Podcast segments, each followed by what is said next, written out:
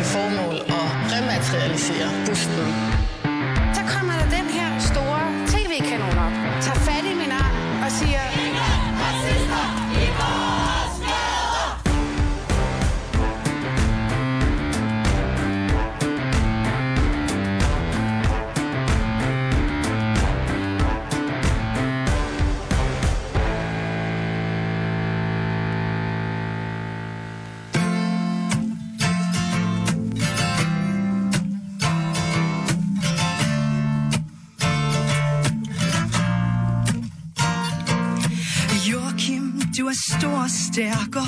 Efter en Claus Hjort.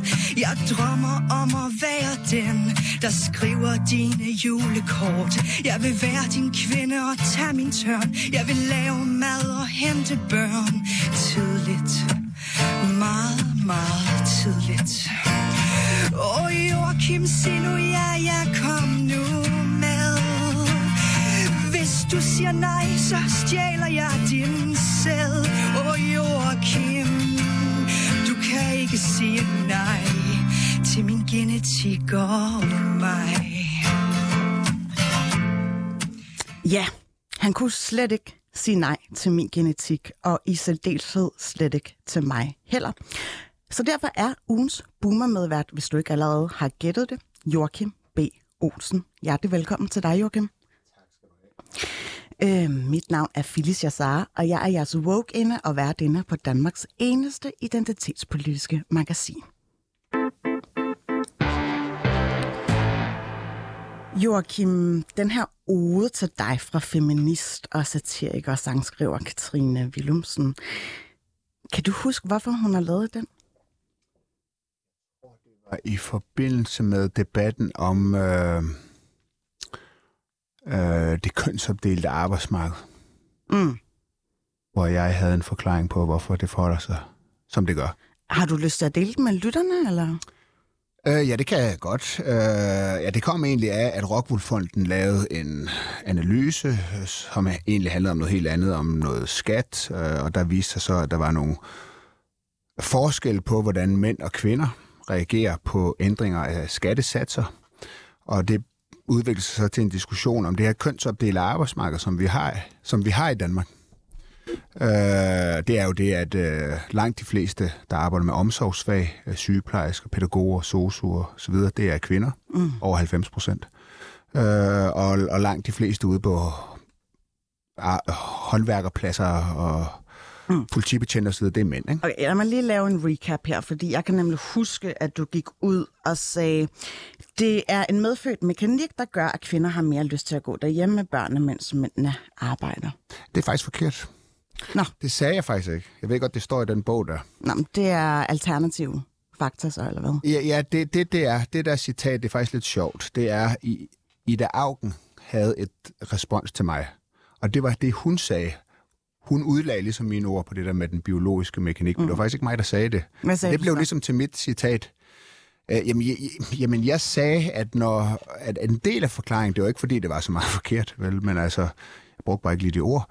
Jamen, jeg sagde, at når, når, når man skal forklare, hvorfor virkeligheden ser ud, som den gør, så tror jeg også, det handler om, at mm. der er nogle gennemsnitlige forskelle på mænd og kvinder. Alright, altså øh, lige for en god ordens skyld, inden vi ligesom øh, går i kast med de her meget outdated holdninger, så skal jeg jo øh, ja, præsentere den her gigantiske bøf, som jeg har tænkt mig at sætte tænderne i mm. i løbet øh, af i dag. Joachim, du er 45 år gammel. Mm. Du er født den 31. maj 1977. Mm. Du deler faktisk fødselsdag sammen med en, der hedder Peter Dutoft. Ja, det var jeg så ikke klar for nu. Øh, hvorfor tror du, jeg vælger at fremhæve ham? Ja, det gør du nok, fordi at øh, jeg har talt om, at han var sådan en, der kom i mit barndomshjem. Mm. Og øh, nu har jeg faktisk ret unge lyttere, så kan du lige øh, præcisere, hvem var han egentlig? Han var centrum. Ja, Peter Studorf sad i Folketinget for Centrumdemokraterne. Ja. Han var faktisk også, han blev også formand for Folketingets finansudvalg, ligesom mm. jeg også selv har været. Og, øh, og øh, så tror jeg, da Centrumdemokraterne døde, der kom han vist i by. socialdemokrat, Ja, der blev en socialdemokrat. Mm. Men ja, Du er forhenværende kuglestøder, mm-hmm. OL-medalje, alt muligt venner. Mm. Forhenværende MF'er for Liberal Alliance. ja. Forhandværende politisk konsulent i det forhandværende Liberale Alliance. Øhm, jeg tillader mig ligesom at sige, at øh, Liberale Alliance har, altså, har ændret sig lidt, siden du forlod Bixen. Det er ligesom om, at Henrik Dahl er, er dvalet i en form for bitterhed. Det ved jeg ikke. Forhenværende politisk kommentator på Ekstrabladet, nu BT, forhenværende politisk liberal, nu poli- partipolitisk neutral. Hmm. Hvad det end betyder. Og så endda et borgerligt hus, ikke sammentræf, var? Hmm. Forhenværende gift, og øh, nu skilt, og far til to børn. Hmm.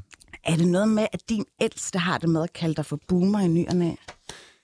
Ja, det er rigtigt. Hvad siger hun? Ja, men øh, min øh, ældste Victoria, hun, øh, altså, hun er en, der har stærke holdninger til mange ting. Der er også mange ting, vi er enige om, men vi kan godt tage en diskussion om særligt sådan noget ligestilling, mm. racisme og sådan mm. Interessant. Jeg vil jo gerne lige benytte lejligheden til at komme med en øh, lille deklaration. Øhm, det er jo sådan, at Joachim og jeg har en fortid sammen.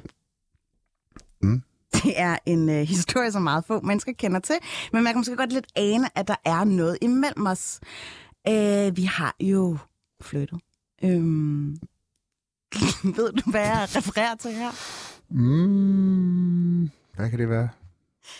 Jeg kan huske, vi mødtes en gang på Palæbar, men... Øh, Ja, det er en anden, det er en anden historie. Øhm, ups, det handler selvfølgelig om det famøse navnegate. Ah, selvfølgelig. Øh, og nu tager jeg jo lige øh, tiden, eller skruer lige tiden tilbage til øh, 2019, hvor du skrev følgende Mm.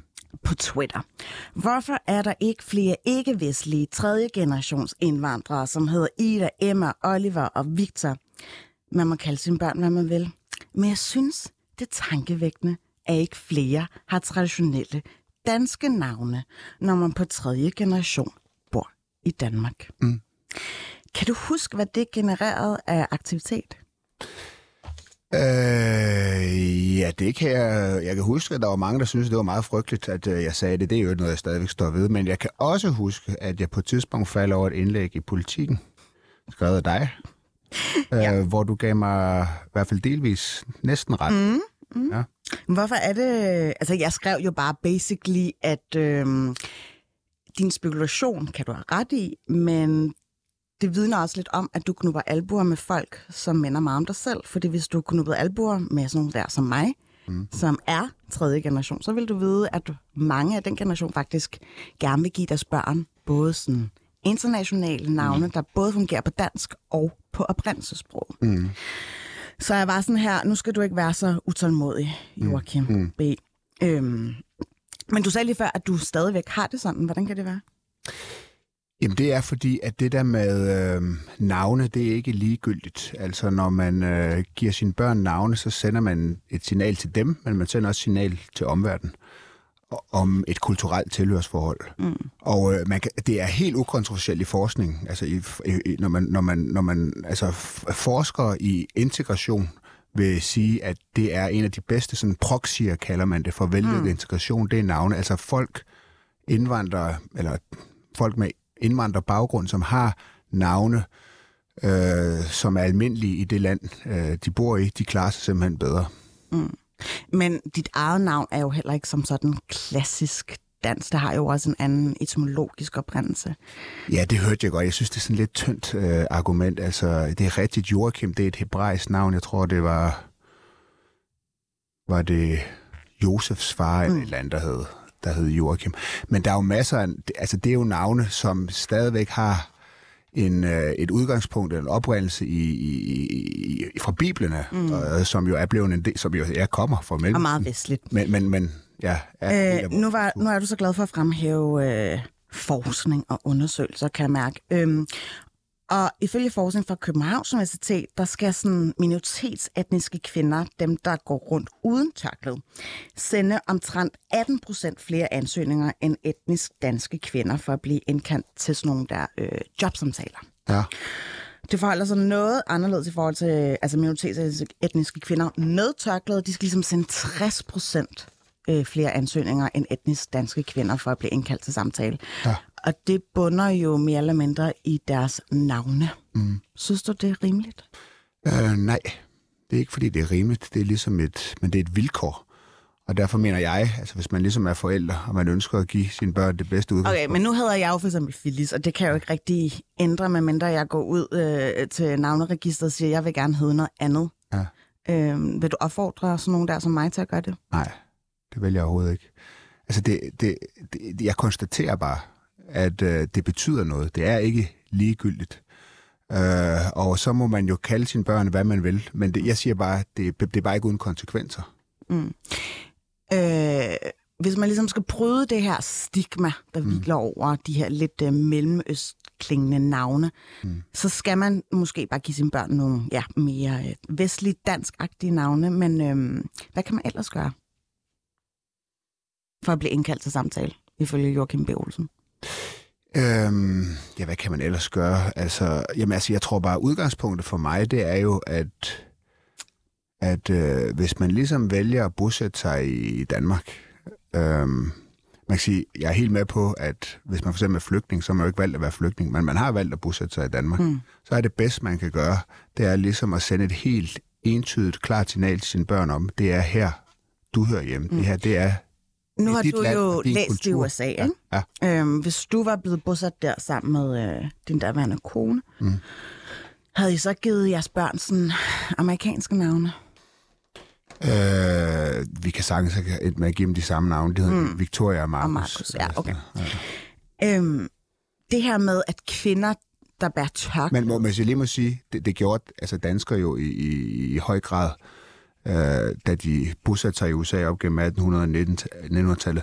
Nemlig det, du også selv var inde på, at man lavede sine navne lidt om, så de blev amerikaniseret, mm. øh, eller blev mere sådan anglosaksiske og så videre.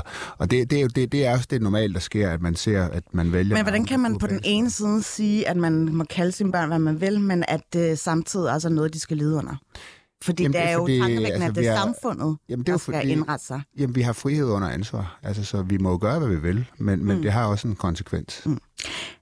Joachim, hvordan har du det egentlig med tørklædet? Øh, Du har det ret stramt med tørklædet. Ja, ja. Ja, altså, det, stramt, det ved jeg ikke. Det nu bliver alting sat lidt på spidsen. Altså, Hvad så, hvis jeg havde tørklædet på? jamen, det er jeg glad for, at du ikke har. Hvorfor? Øhm, alle mulige årsager. Men øhm, en årsag er, at øh, altså, jeg, jeg bryder mig ikke om, at øh, kvinder skal dække sig til. Mm. Og det er jo det, der ligger i det. Men er det ligesom noget, som staten skal tage hånd om? Altså sådan fraråd eller nærmest sådan Nej. implementere forbud? Nej, det Nej. Nej. man skal stadig være meget forsigtig. Men jeg var også en af dem, der stemte imod. Øh, burka-forbuddet. Jeg har fundet noget fra dengang, du øh, deltog i øh, ja, det forhåndværende Radio 24 jo, ikke? Mm-hmm. Øh, hos øh, Meet the Cell Saints. Kan du huske, hvad du sagde der? Nej, Nå, så er der lige Ah. Shit, en recap her. Det er også i 2017. okay. at der er nogen, der går med tørklæde. Altså, jeg bryder mig ikke om tørklæde, det vil jeg gerne lige understrege. Altså, jeg synes, det er øh, kvindeundertrykkende. Jeg synes, det er et kvindeundertrykkende øh, symbol. Men jeg vil ikke forbyde folk at tage et tørklæde på. Altså, det, Det vil du ikke. det vil jeg ikke. Men jeg vil gå ind for privat ejendomsret, så jeg siger, altså hvis du, øh, hvis Netto eller andre, de siger, jamen i vores butik, der kan du ikke sidde med tørklæde på. Med Så skal staten? de have lov til det. Staten går jo også ind for det. Okay, jamen så er vi allerede... Så ingen tørklæder Jeg på vil ikke- skoler, for ingen eksempel. Jeg vil på ikke skoler. forbyde... Og universiteter og den slags. Det Jamen, jeg vil, jeg, jeg vil, jamen, det vil jeg ikke bestemme for Christiansborg, men den enkelte skole skal have frihed til at sige, prøv at på vores skole, der går man ikke med tørklæde. Det var fornuftigt, mand.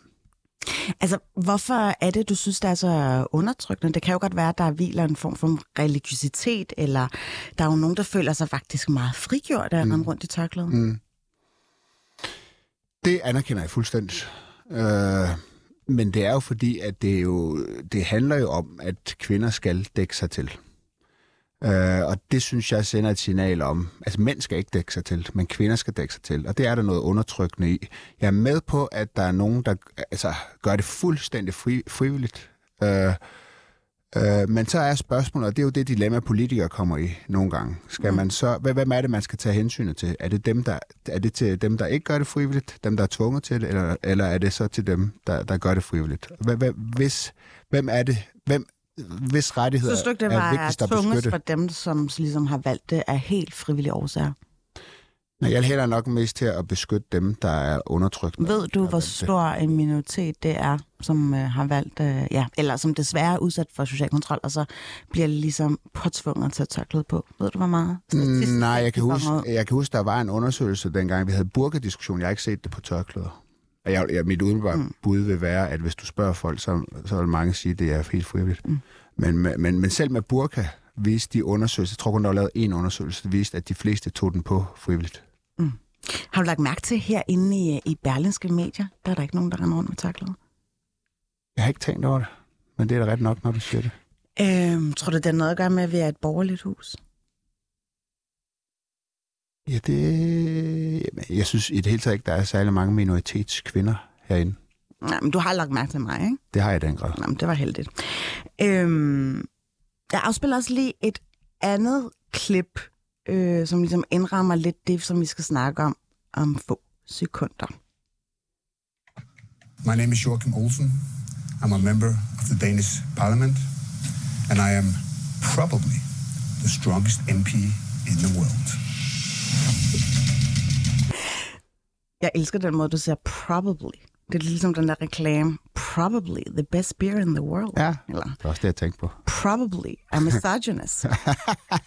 I'm probably Ja, ja, ja. wearing very tight clothes because of my muscles. Eller også er det omvendt. Ja. Øhm, det er jo ingen hemmelighed, at du nok spiser meget mere end den gennemsnitlige dansker. Mm. Der er jo en korrelation ved, at når man har den størrelse, som du har, så bliver man jo nødt til at spise mere. Mm. Og du er sikkert rigtig, rigtig glad for kød. Mm.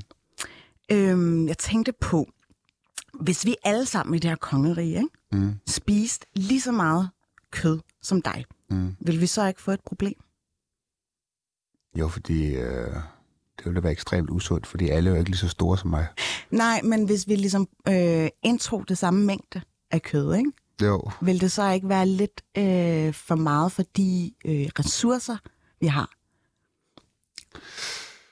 øh, det er så lidt hypotetisk spørgsmål, hvis... Ja, nu ved jeg godt, at du laver lige politikerfinden, men øh, der er faktisk meget lige til. Nej, Bare antag, nej, at så alle jeg, så danskere vil, spiser så øh, meget ton kød som dig.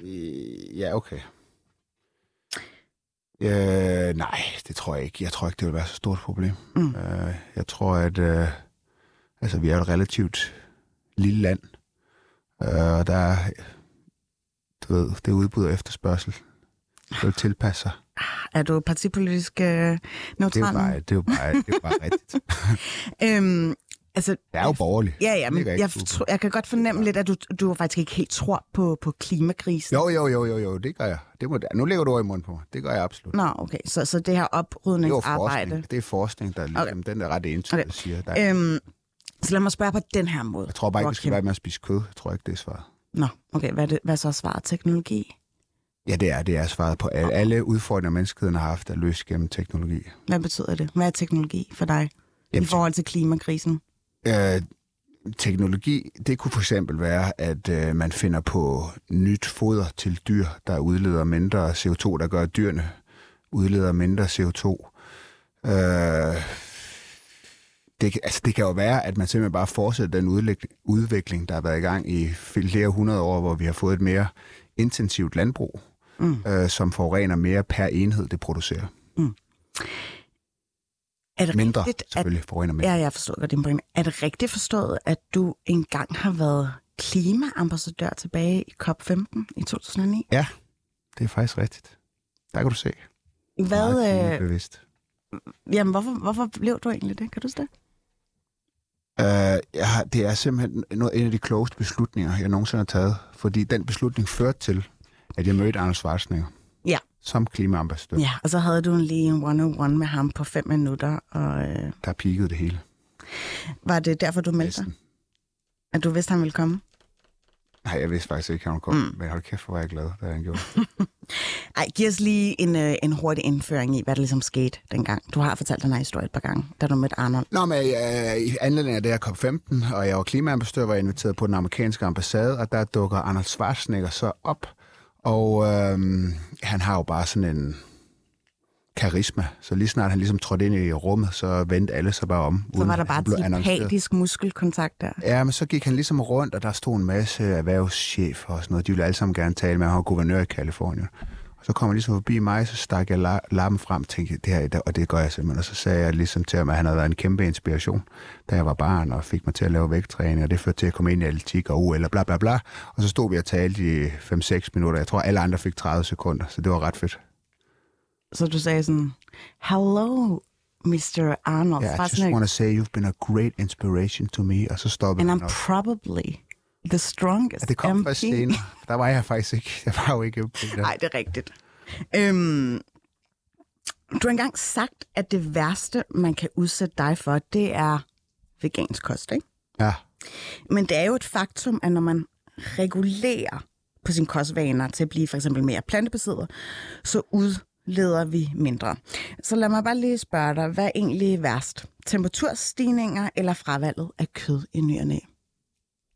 Jamen, jeg mener ikke, at det skal være et enten eller. Altså, det er derfor, at teknologien den, den kommer ind på den lange bane. Altså, jeg tror simpelthen ikke på, at vi løser de her, den udfordring, der er, uden at vi formår at tilpasse, altså, hvis vi, hvis vi ligesom skal undertrykke, eller gøre os selv fattigere, eller give os selv færre muligheder, så tror jeg ikke, det kommer til at ske. Måske kan vi gøre det i Danmark, men hvad med Indien, Kina, alle mulige steder, hvor man øh, er på vej frem, og hvor, hvor, hvor klimadagsordenen jo overhovedet ikke er højst på deres Mm, men øh, synes du ikke, at øh, når vi har levet i den her velstand i så lang tid, og er ret bevidste om, at der er ligesom nogle, nogle temperaturstigninger, vi skal nå øh, i forhold til IPCC, altså sådan Mm. FN's, øh, hvad det, det hedder, forskningsresultater, mm. ligesom viser, vi bliver faktisk nødt til at sadle om meget hurtigt. Mm. At det er ligesom vores opgave.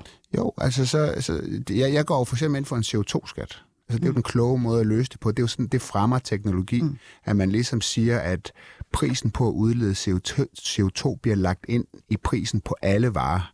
Og det vil betyde for eksempel måske, at der er noget kød, der vil blive dyrere, men det vil så også betyde, at kødproducenter vil have et incitament til at udvikle teknologi, øh, der gør, at de kan producere mere med lavere udledning. Så det vil bare være sådan nogle velpostrede typer som dig, så der kunne faktisk få lov til at købe kød i det her samfund. Ja, altså hvis enhedslisten og andre får deres vilje, så er det jo de fattige, der ikke får Wow. kød. Men jeg får en her en god, høj løn, så Ja, jeg skal nok få råd til det. Øhm, det er bare sjovt, fordi jeg føler, at der er sådan en stærk sammenhæng øh, mellem at tro på, at hierarkier er gode, at øh, frie markeder er sunde, og at klimaforskning, det er lidt noget vås. Men jeg tror ikke, at klimaforskning er noget. Er du sikker? Ja. Fordi at hvis man var så bevidstgjort omkring klimaforskning, så ville man måske sådan sige, ej, jeg, jeg vil hellere leve på den her måde, fordi jeg ved, at det er for moder jords bedste. Ja, men det, det er ikke rigtigt. Altså, det, det er jo... Altså, netop, min pointe er, at hvis man tager klimaforskning seriøst, så er man også meget opsat på at komme med nogle løsninger, der rent faktisk virker. Mm. Og vi kan ikke basere... Øh, Du kom bare ikke rigtig med nogle løsninger jeg lige- dengang, da, det er men dengang, da du var politiker. jeg sagde også CO2 skal. Nå, okay. Nå så har jeg nok glemt det. Men øh, hvis man kigger din klummer igennem Mm. på BT, Og jeg, jeg, du har ret så langt, at jeg hører jo ikke til dem, der tror, at verden går under. Og der er jo også noget i den her klimadebat. Altså, der er jo også positive og effekter af, at det bliver varmere. Altså, det er aldrig medregnet. hvad er det, Joachim B? Jo, men altså, hvis du ligesom ser på øh, altså den forskning, der ligger, så, så siger den jo, at det er jo faktisk en fordel. Vi bliver rigere i vores del af verden af, at temperaturen den stiger herop. Vi skal bruge færre penge på at opvarme vores huse. Hvad med klimaflygtninge, som ikke kan altså, bo i, i sådan ekvator? Ja, og det, det er omkring ekvator, at der, der, der giver det så et, øh, øh, der har det så en, en omkostning. Man skal selvfølgelig lige regne ind, at vi taler jo om prognoser, der ligger måske 70 år ude i fremtiden, og til den tid, der vil de her lande jo også være betydeligt mere velstående, end de er i dag, og vil kunne, altså, hvad skal man sige, Den op- fremskrivning glæder jeg mig helt vildt meget til at anholde dig om et par år. Det kan være, at vi stadig laver det her Ja, den indtil videre holder den. Øhm, men men øhm, hvis jeg har jo kigget din klummer igennem Mm. på BT, du har ikke skrevet så mange, fordi du blev ansat dengang i juli, ikke? 8. august. Ja. Øh, men også på Ekstrabladet, og der fylder klimaet jo også forsvindende lidt. Er det bare fordi, du ikke interesserer dig for det? Øh, jo, jeg synes, jeg interesserer mig for det, men det er jo ikke, altså, jeg tror, at det, jeg beskæftiger mig med som politisk kommentator, det er jo det, der er højst på dagsordenen, ligesom, ikke? Øh, Og det er jo ikke altid klima. Ifølge dig. Jamen, det er nok mere fordi, at politisk er der jo sådan en rimelig bred konsensus omkring, at der skal gøres noget nu, og der er bredt flertal på det og sådan noget. Det er jo ikke noget, der fører til de store skænderier. Øh, I hvert fald hos de brede flertal i Folketinget lige nu. Altså, der er jo en øh, 70% målsætning. Øh, Venstre, K, Socialdemokratiet, SF, Radikale, altså der er jo, de er jo alle sammen med i de samme aftaler, så mm. det tager jo noget af, hvad skal man sige, konfrontation, den politiske mm. konfrontation. Der er aldrig sådan helt store konfrontationer i, i dansk politik, synes jeg. Nej, det kan du godt have ret i. Altså, de, men de ligger jo mest på økonomi og på indvandring og sådan ja. noget. Jeg afbryder dig lige, fordi at øhm, i går, Ja. der er du citeret for noget af en, ja, boomer-udtalelse. Øhm, det var i forbindelse med regeringens reformplaner Ja. ja. på uddannelsesområdet. Kan du Ja. ja. hvad, du, hvad du har sagt der? Du siger i en artikel, øh, altså til BT, så står der følgende, Ja. at du påpeger, at netop uddannelsesområdet er et af de få større velfærdsområder, Ja. ja. hvor der ikke er blevet gennemført større reformer i løbet af de sidste 15 år. Ja. Hvad i alverden baserer du det på? Jamen, det baserer på, at når man, altså alle andre områder har gennemgået reformer, hvor man har prøvet at øge beskæftigelsen. Altså der har været tilbagetrækningsreform, pensionsalder, efterløn, dagpenge, førtidspension, kontanthjælp, øh, mange skattereformer. Uddannelsesområdet har ikke rigtig haft de der reformer, hvor man øh, har ændret, på trods af masser af anbefalinger fra Produktivitetskommission og andre, altså hvor politikerne har sat sig ned og sagt, hvad skal vi gøre ved det her område, så har man ikke rigtig gennemført noget. Og noget af dem, man har gennemført, dem så rullet tilbage igen og så videre.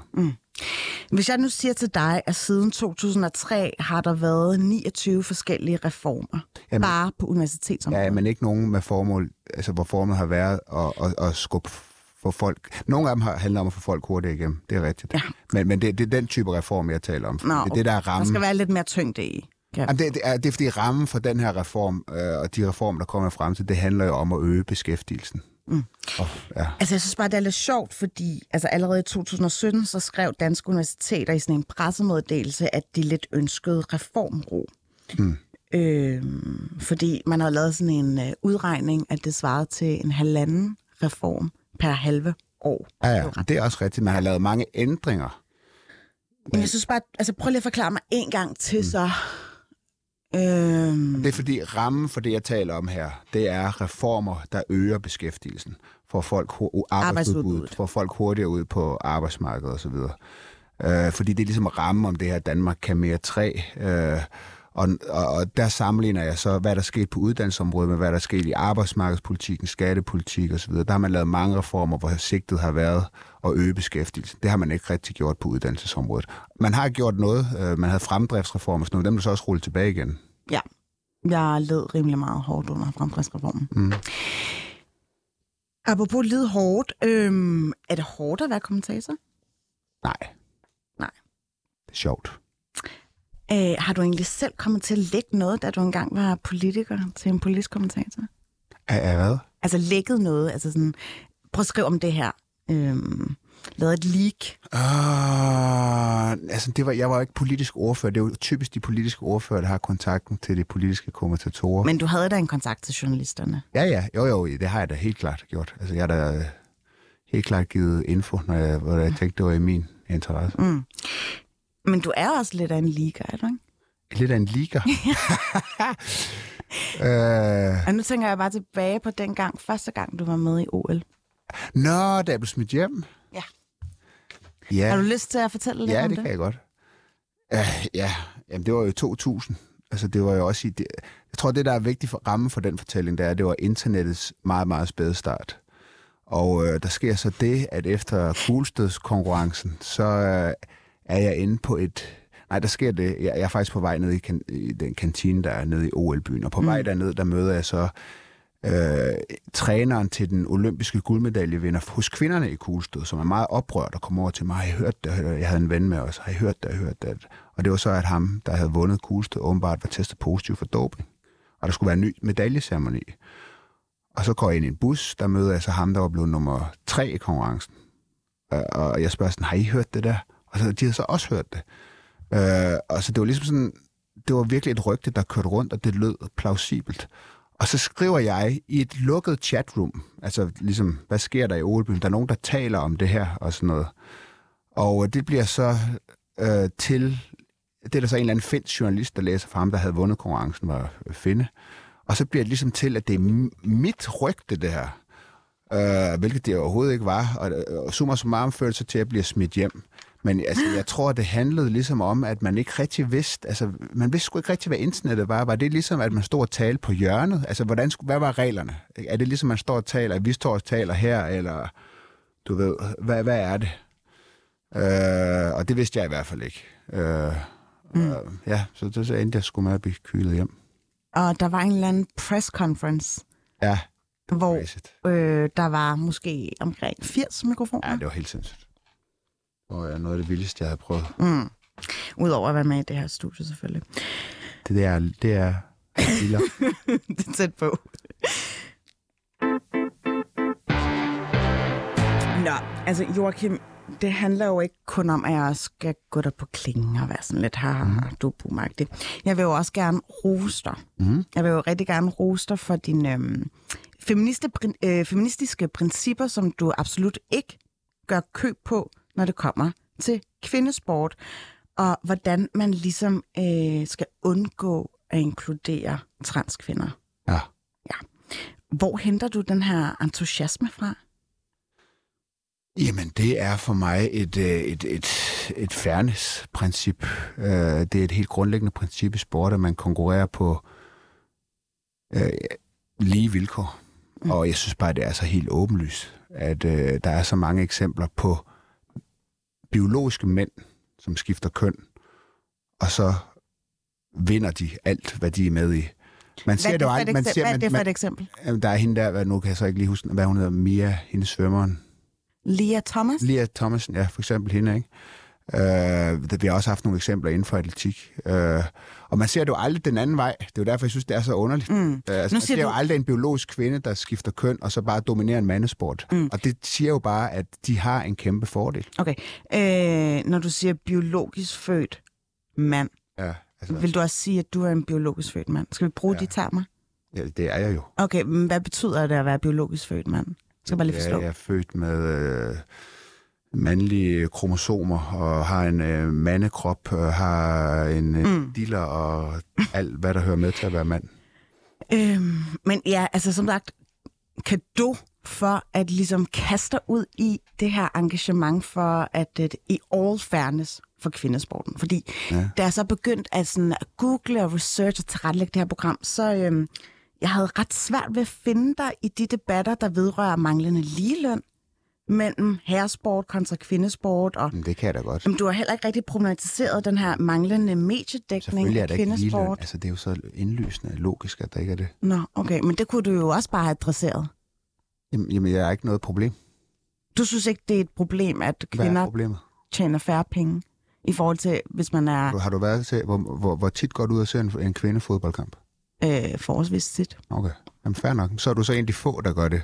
Men en af grundene til det er jo, hvad ser du mest? Mande FCK-kampe eller kvindefodboldkampe? Øh, altså nu, når jeg kan komme til det, så vil jeg da gerne se kvindefodboldkampe. Jamen, hvad ser du mest? Ja. Er du mest på og se mandefodbold? Men det er jo fordi, jeg bliver disponeret for flere øh, Men mandefodboldkampe. du tager et valg. Ja. Og der står, så, der står du sammen med 20-25.000 andre. Øh, og tager du ud og ser den der kvindefodboldkamp, så står 200 mennesker. Nej, det er ikke rigtigt. Nå, så står der skal vi 2.000. Du har tydeligvis ikke været ude og se noget kvindefodbold, kan jeg høre. Men jeg er det enige om, at det, der det er handler om. betydeligt flere tilskuere, både på tv og på øh, stadion til mandefodbold. Jamen, det og så derfor er der selvfølgelig også betydeligt flere penge i det. Okay. Men, øhm, Og alle de kvinder, der brokker sig over det, de, jo går ikke- ud, de går ikke ud og ser de der fodboldkampe, så det er jo deres det problem. Det, er ikke om. det kan man bare konstatere med sit åsyn, ved at konstatere, at der Mm. bare ikke der kommer langt færre til Okay, jeg kan i hvert fald bare lige konstatere, at øh, det er sjovt, at du føler dig så meget kaldet til at gå ind i den her, i forhold til med Men det er jo ikke noget at gå ind i. Det er jo bare, Jo. det er jo bare, det er jo bare, altså, det er jo rig, det, det er, selvfølgelig tjener en kvindelig professionel fodboldspiller ikke lige så meget så, som mand. Nej, men jeg snakker i forhold til transkvinder, og det der med fairness, ikke? Ja. Øh, lad os bare lige holde fokus et, ko- et kort øjeblik, fordi jeg vil gerne lige spørge dig sådan rent åbent. Jeg elsker den her. Øh, er det ikke en menneskeret at dyrke sport? Nej. Du Er det jo, det, det, det er i hvert fald ikke mennesker, der kommer med til OL. Mm. Vidste du godt, at uh, transkvinder har været inkluderet i, uh, ja, altså kan stille op i OL, det olympiske lege siden 2004? Ja. Har du et problem med det? Ja. Hvorfor? Af den årsag, at det er jo helt, at det er mega uretfærdigt over for biologiske kvinder, som har trænet hele deres liv. Mm, Jeg elsker, Og så er der en, elsker der- og så er der meget en- bio, biologiske kvinder. Og så er der en, og så er der en der skifter køn, øh, og ligesom finder ud af, at jeg, jeg, jeg er simpelthen bare kvinde nu. Og det skal bare anerkendes. Men selvfølgelig og jeg skal, skal det lov til at anerkendes. stille op. Hvorfor skal det ikke anerkendes? Jamen, det er anerkendt, men det giver da ikke nogen ret til at stille op og bryde med alle principper for fairness Hvad er det for nogle principper? Altså, øh, At man sport konkurrerer er ikke på lige vilkår. fairness. Der er jo en grund til, at mænd og kvinder ikke konkurrerer mod hinanden. Men altså, det er ligesom, om du flytter lidt, øh, eller du øh, sådan, øh, griber efter Nej, jeg, halmstrå. jeg er her. fuldstændig konsekvent. Nej, fordi det, der er ved det, der er, at hvis vi skal diskutere fairness-begrebet, ikke? Ja. for eksempel, nu, har, øh, nu er jeg så heldig, at øh, min far spiller fodbold. Mhm. Og øh, jeg har også selv givet mig en kasse med at spille fodbold. Mm. Og øh, jeg var simpelthen så hurtig, Mm. at øh, jeg kunne løbe fra alle. Og Mhm. øh, på et tidspunkt, så siger min træner til mig, at det er nok fordi, at øh, din far har været fodboldspiller. Ja, det, Ergo, Mm. at jeg er ligesom genetisk disponeret til at løbe hurtigere end Mm. alle andre. Mm. Er det ikke også en uretfærdighed, hvis jeg skal konkurrere på lige vilkår med dem, der er på mit hold? jo, men det er jo, det er jo, det er jo præcis det, det, altså det er jo det, sporten går ud på. Ja, netop inden for sport, der har det... Hvorfor er det så anderledes i forhold til transkvinder? Jamen fordi, at vi, vi vælger netop at dele sport ind i mandesport og kvindesport, fordi at der er nogle forskel på mænd og kvinder, som i øvrigt bliver meget, meget ekstreme, når det er elitesport. Altså, du kan jo sagtens finde en kvinde, der kan løbe hurtigere end en mand. Men når det er de allerhurtigste mænd i verden og de allerhurtigste kvinder i verden, så er der mm. ingen konkurrence. Hvis jeg nu sagde til dig, at der endnu ikke er blevet lavet et studie, der ligesom dokumenterer, at transkvinder har en fordel, er du så det- bare det er tilpas jo- nok øh, faktaresistent? Ja, nej, for det er et bullshit-studie, hvis det er lavet. Det er selvfølgelig en kæmpe... Altså, det er, det er en fordel at være stor. Øh, når du har været en mand øh, og har været stærk, det har man jo set, for eksempel, der var en hånd, australsk håndboldspiller, ikke, som jo var kæmpestor, fysisk kæmpestor i forhold til de kvinder, hun spillede imod. Og når du engang har været mand, og vægtløfter var det også til OL, når du engang har været mand, og har trænet dig op og været stærk, så, så er der hu- muskelhukommelse. Din, din, det er lettere at blive stærk igen, også selvom at du tager hormoner, der øh, reducerer dit testosteronniveau, og de grænser, der jo er for det, er jo ufattelig høje i forhold til, hvad kvinder mm. har naturligt af testosteron mm. og så videre. Og så kan du bare konstatere med dit... Altså, den, en af de grimmeste knockouts i, i MMA i USA, det var en biologisk mm. mand, der stillede op som kvinde. Joachim, en kvinde kraniebrud. Altså, hvorfor er det her overhovedet kontroversielt? Ved du, hvad der sker med en krop, når den, øh, når den får hormonterapi? Ved du det? Har du sat dig ind i det? Ja, så nedsætter man jo, fjerner man øh, produktionen af øh, testosteron. Den bliver øh, nedsat. Det vil sige, at kroppen går i retning af en mere kvindelig krop. Det vil sige, at din fedtprocent øges, din styrke. Mm. Øh, din styrke falder, fordi din proteinsyntese den falder. Du kan ikke om, læse så let om den proteiner til muskelmasse osv. Så der, sker, der sker en hel masse ting. Du, kan bare, du bliver bare ikke nulstillet. Øh, ved du, hvor lang tid det tager selve processen for at transitionere? Det tager formentlig flere år. Ja, det gør det. Og ved du, hvor vigtig tiden er, når man er elitesportsudøver? Der skal man jo hele tiden kontinuerligt træne, ikke? Ja, ja. Så når du er i den her venteposition, hvad tror du, det har af omkostninger? Altså for den, øh, altså mens de venter Ja, på mens at man blive kvinder. transitionerer som øh, elitesportudøver, ikke? Ja. Øh, og man er i gang med sin hormonbehandling. Ja. Øh, det skal jo lige siges, at vi jo kun taler om dem, som, som transitionerer i, en- i 20'erne og så videre. Altså nu, den måde, man transitionerer på, det er jo typisk der er, børn. Nogle, der er nogle år, man ikke konkurrerer. Ja, præcis. Ja. Og, og tror du, det falder til ens øh, fordel? Nej, nej. Men øh, de fordele, man har, er så enormt store, at vi jo kan konstatere, Phyllis, ma- masser af eksempler på biologiske mænd, der går ind og dominerer kvindesport. Hvem, øh, prøv lige at komme med masser af eksempler. Du har nævnt et eksempel. Nej, jeg nævnte, der var... Det var så omvendt. Jeg kan ikke huske deres navn, men Nej. der, var en, der har været en australsk vægtløfter. Øh, Det var været- en New Zealandsk Ja, okay, undskyld, vægtløfter. undskyld. Der har været... Ved du, hvor langt øh, hun hed? Laura Nej, hun kom ikke langt i OL. nej. Det ved jeg godt, hun ikke gjorde. Der, der bummede hun så. Øh, Men så havde hun jo helt klart så mange fordele, det er rigtigt. jeg har nævnt et eksempel i MMA. Jeg har nævnt et eksempel i håndbold. Øh, der, der er flere eksempler. Ja, dem har vi så bare stadig til gode at høre om. Jamen, jeg kommer der med dem her. Ja, altså, Men så skulle, jeg have, så skulle du have sagt til mig at tage nogle eksempler. jeg har sendt dig en briefing om, at vi skulle diskutere det. Også med Så- de her eksempler. Jeg Så, så er det min fejl. Så har jeg kan ikke læst derfor, at du er så dårligt forberedt. Ja, så det er fair nok. Øhm, men jeg synes bare, det er lidt interessant det her, ikke? Fordi at, Men øh, synes du, det nu er snakker vi, det er mig, der snakker. Okay. I starten, Mm. der siger du sådan, at selvfølgelig er der ikke øh, lige så mange penge i kvindesport. Ej, det er altså lidt Ja, boomer det, det der. det var meget boomerang. Øh, din telefon. Ja, Joachim B. Olsen står bare et øh, kald efter ham. Jeg ved ikke, om han har sendt en eller anden emergency besked til nogen, som øh, kan redde ham ud fra det her studie, for jeg kan se, at han Nej, lige har skiftet lidt... Øh, ja, han har lige skiftet lidt kulør i ansigtet. Der er også. ikke noget sted, være. Det var da pinligt for mig, det der. Ja, men, men øhm, det her med, at du siger, selvfølgelig er der forskel på herresport og kvindesport. Mm. Hvad er så incitamentet for, at transkvinder skal transitionere i kvindesporten, når det er så dårligt betalt? Man får jo en færre altså gage, man får mindre i lønposen, man får ikke lige så meget mediedækning, der er ikke så meget prestige. Så hvorfor tror du, at de vil så gerne dominere øh, kvindesporten med deres mandlighed? Ja, nu skal jeg, altså hvem? Altså de her transkvinder. Ja, ja. Du siger, at, at de dominerer kvindesport. Nej, ikke, ikke, ikke sådan alt sport. Jeg siger bare, når du ser på, hvor mange der er, og du så ser på, hvordan har de så klaret sig, så er det da, har de da klaret sig bemærkelsesværdigt godt. Der er jo ikke særlig mange af dem. Altså mm. overhovedet. Og hvad, hvad, hvad tror du, incitamentet er for at gå ind i kvindesport? Tror du, at det er fordi, For at der er, mere, der er mere prestige i det? Nej, jeg tror ikke, at de skifter køn, fordi der er mere prestige. Jeg tror, Nej. de skifter køn, fordi de er... Altså, de har nogle problemer med deres øh, identitet, øh, og de, de identificerer sig, sig selv som et andet køn. Mm. Og, og så tænker de så, nu, og så skifter jeg køn, og så er jeg jo det køn, og så kan jeg også bare gå ind i den her sport. Og det er så derfor, jeg siger, nej, du kan godt skifte køn, og du skal behandles ordentligt, men du kan ikke... Altså, du har ikke nogen ret til at stille op til OL, fordi det, der er øh, virkeligheden, det er, at du har nogle kæmpe fordele. Men der, Altså, det er ikke, det, Der- fordi det er din virkelighed, så er det jo ikke virkeligheden. Du er jo det er en jo biologisk virkelig- mand. jamen, altså, det er fordi, du slet ikke anerkender, øh, hvad der hedder transkvinder. Det kan jeg jo høre på dig, du ikke gør. Jo, jeg anerkender, at du har, du, skal, du, du har ret til at skifte køn, hvis det er det, du mener. Er det rigtigt for dig? Hmm. Øh, og jeg Ved du anerkender, at du føler dig som noget, du ikke er.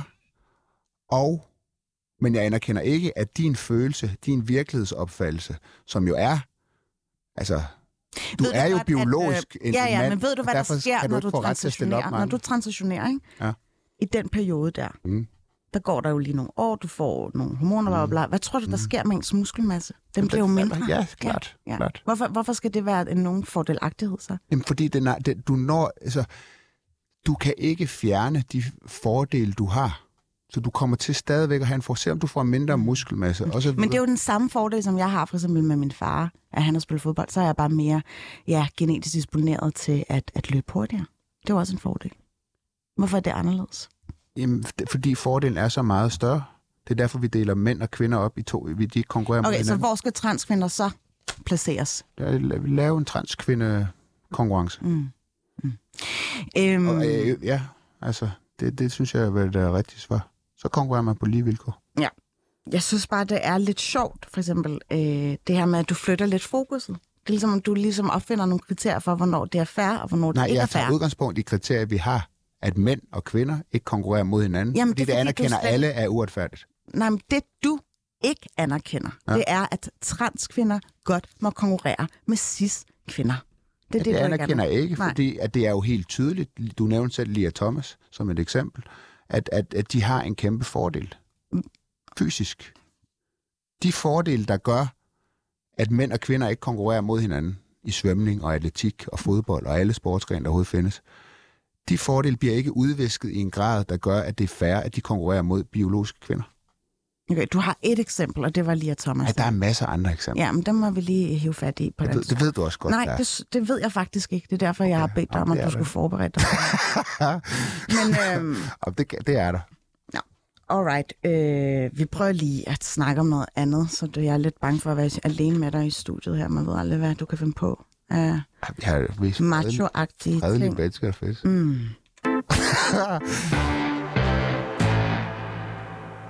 Nå, tilbage til de der øh, kvinder der, ikke? Mm.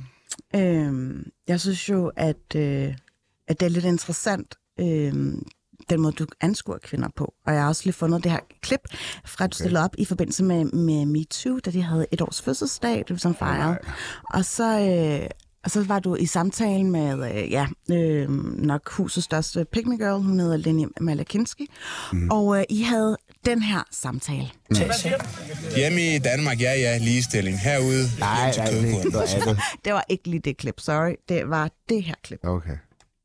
Jamen, jeg var til en fest på Folkemødet for øh, et par år siden, og under den her fest kommer så to øh, unge, smukke øh, kvinder op til mig. Den ene øh, står meget tæt på mig og begynder ligesom at åbne min øh, skjorte, mm. og siger så, at min veninde kunne godt tænke sig at være sammen med dig. Mm.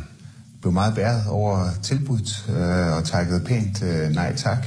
Altså magt, penge, indflydelse, det er et afrodisiak for, for, for nogle kvinder. Sådan tror jeg altid, det har været. Så du mener, at kvinder kan være fuldstændig lige så seksuelt målrettede og direkte som mænd? De står bare ikke ved det i særlig stort omfang. Ja, det, det mener jeg. Ja, modsat, jeg har aldrig hørt, jeg har aldrig hørt mænd beklage sig øh, over, at en, en, en smuk ung kvinde øh, øh, lagde an på, på vedkommende. Hvorfor skulle man dog brokke sig over det? Øhm, hvorfor skulle man dog brokke sig over det? Måske er det noget at gøre med, at jeg er 1,62, Ja. og du er Det anerkender jeg. 1,84. Der er jeg blevet klogere. Nå, Det var, det, var, det var noget, jeg ikke havde med i min kalkyle dengang. Der jeg er også blevet klogere i den her debat, og kan jo... Altså, det er, der er selvfølgelig en forskel på, at en, en, en, en mand, som vi jo lige har talt om i sport, fordi nu vil du så meget gerne anerkende, at der er nogle fysiske forskelle. Der er en, en jeg forskel på, at en, fysi, at en, en mand kommer jeg ind... anerkender ikke fysiske forskel mellem transkvinder og ciskønnede kvinder. Nej, men der er forskel mellem mænd og kvinder, og de påvirker også vores psykologi. Og derfor så er der selvfølgelig en forskel, når en, øh, en, en, en, en fysisk dominerende mand øh, kommer hen og lægger an mm. på en kvinde på den måde, som mm. jeg er Det er jo nok alt det der testosteron, I har rundt i kroppen. Ja, det er en del af forklaringen, ja. Men det er klart, det, det er da klart, der er nogle andre tanker. Jeg, jeg, jeg, føler, jeg føler mig jo på ingen måde, hvad skal man sige, troet fysisk, eller i nogen fare i sådan en situation. Og det kan jeg Måske konstatere, at det er der i intellektuelle kvinder, der gør. Men øhm, Joachim, øhm, grunden til, at jeg hiver det her klip frem, det er også fordi, at du har de der lidt bombastiske ting omkring kvinder, og så fandt jeg også lidt det her for Zulu øh, djævleræs, som jeg lige kom til at give en forsmag på her. Hjemme i Danmark, ja, ja, ligestilling. Herude, hjem til kødgryderne, så fanger vi de der kald der. Den står du selv med, den der. Det, jeg, jeg, jeg, jeg, jeg respekterer kvinder på alle måder. Jeg respekterer dem også. Men de skal stå hjemme med kødgryderne, så det er. Nå, det er ærgerligt, at jeg står her i det her fine studie, og ikke står vi med kødgryder, hva'? Mm, nej, jeg, nu, det bliver jeg jo nødt til lige at forklare det der. Et, så er det jo selvfølgelig et underholdningsprogram og satire. Men nu skal jeg forklare, hvor... Hvornår er det her underholdende? Nej, det, det der, hvor jeg sagde det her. For kvægræs. Det var en anden tid. Nej, nej, nej, nej. Altså, Det er selvfølgelig, du ved, det er jo også, du ved, gav den gas, og det skulle være sjovt sådan noget. Men grunden til, at jeg sagde det, det var, at vi stod, to hold skulle kastrere nogle kalve. Det skulle altså gå hurtigt og være effektivt. Øh, Jeg skulle løfte kalven op, banke den ned i jorden, så den mistede pusten. Så var der nogen, der skulle holde dens ben, og så skulle den have skåret bollerne af. Og det skulle gå hurtigt, for ellers så er det dyreplageri. Og der måtte jeg bare konstatere, at, øh, og det irriterede mig grænseløst, det var de der piger ikke særlig gode til. Det gik for langsomt, og det gik ud over den kalv. Og derfor sagde jeg så, bum, så må I skulle lave noget andet. Ja, ud, ud ved kødgryderne. Det, Ja, så når man ligesom tager os ud fra vores... Øh, jamen, det er ikke noget med, at de er kvinder. Hvis de havde været gode til at gøre det, så havde det ikke været noget problem. Mm. Men det var de ikke. mm, det var det ikke. Så det er også lidt den samme rationale, du bruger i forhold til, at kvinder er bare lidt mere... Hvad var det, du sagde? Genetisk disponeret til at gå hjemme? Nej, altså, jeg, jeg, nej, det er at sætte det på spidsen. Øhm, det jeg siger, det er, at i den virkelige verden, når vi kigger ud i den, så tager mænd og kvinder forskellige valg med hensyn til uddannelse, arbejde, arbejdslængde, flere kvinder er på deltid, etc. etc. Er det noget at gøre med, at mænd er mere ambitiøse end kvinder, ikke? Går ud fra, at du synes. Flere mænd er ambitiøse på karriere, end kvinder er. Altså, der har, Hvor ved du det fra? Jamen, øh, fordi det er en del af forklaringen, men ikke hele forklaringen på, at du ser flere mænd i øh, der gør karriere. Altså, man kan jo simpelthen se, man kan jo se det, hvis du, hvis du ser... Når, når Jeg tror ikke, vi to ser det på samme måde. Jo, jo, jo, men prøv at høre. Når, når virksomheder skal rekruttere øh, op til deres bestyrelser og direktion og så videre, ikke? Så, der kan du tale med så mange, både kvinder og mænd, i topledelse sige, det er simpelthen sværere at få kvinderne til at sige ja. Nå, nå, okay. Så hvis man virkelig tvinger dem ind i, i, i lokalet bestyrelsesgangen, så kunne det jo godt være, at de godt kunne lide at være der. Så er, er det faktisk dit rationale omkring at have kvoter i bestyrelser? Nej, jeg synes da ikke, man skal tvinge nogen. Jeg prøver at forklare. Du Så der er en eller anden naturlig selektion? Eller sådan, Nej, jeg- man, man, nej, vil nej. ikke, man søger ikke mod direktionsgangene som kvinde. Man vil bare ikke Det være er meget sværere få kvinder til at tage dit job, fordi du skal jo selvfølgelig arbejde meget mere. Øh, være meget mere... Ja, altså, du, det beslaglægger en stor del af din tid. Øh, Mm. Og det er der så færre kvinder end mænd, der ønsker. Det er ikke, der er jo masser... Altså, Hvor ved du det fra? Er der færre kvinder, der ønsker at arbejde mindre? altså prøv, prøv at høre. Det, det kan du få... Det er utrolig velbeskrevet. Øh, når man har haft den her debat og har spurgt folk i... Øh, i topvirksomheder, både mænd og kvinder, siger, hvorfor har I ikke flere kvinder i jeres bestyrelse? Siger, vi har simpelthen så svært ved at rekruttere dem. Det kunne De have noget at gøre med, at man rekrutterer på en meget konservativ måde. Måske har du ret i det. Ja, det ved jeg. Men- Men, Jeg har ret i. Øhm, Joachim B. Olsen, tusind tak, fordi du gad at være med i den her øh, skærsild af en time. Mit navn er Phyllis Jassar, og øhm, ja, husk, at I kan finde Baby og Boomer, der hvor I plejer at lytte til podcast. Jeg vil gerne lige tease lidt for, at øhm, vi går jo en anden time møde, hvor Joachim og jeg bare skal hygge os. hvor jeg er genetisk disponeret til at stå ved kødgryderne. Men øh, jeg synes, vi skal, vi skal lukke den lidt på, øh, på den her ode til dig. Den kan jeg jo rigtig, rigtig godt lide.